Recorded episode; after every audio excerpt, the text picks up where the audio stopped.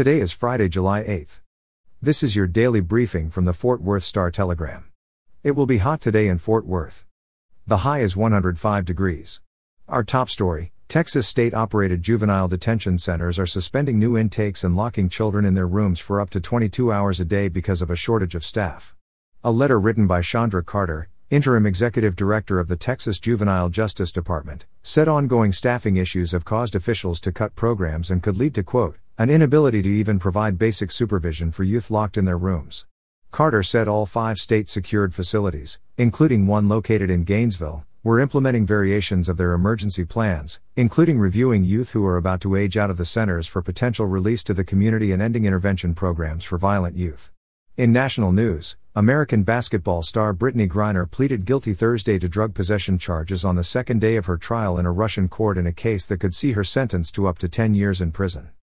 The abrupt guilty plea by the Baylor University alum and two time Olympic gold medalist came amid a growing chorus of calls for Washington to do more to secure her freedom nearly five months after her arrest in February amid rising tensions between the U.S. and Russia over Ukraine.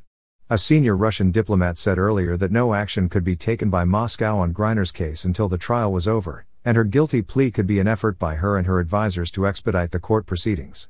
Griner, 31, was detained at Moscow's Sheremetyevo airport while returning to play basketball in Russia, and police said they found vape canisters containing cannabis oil in her luggage. Speaking through an interpreter, Griner told the court she had no intention of committing a crime and had acted unintentionally because she had packed for Moscow in a hurry. The trial was then adjourned until July 14.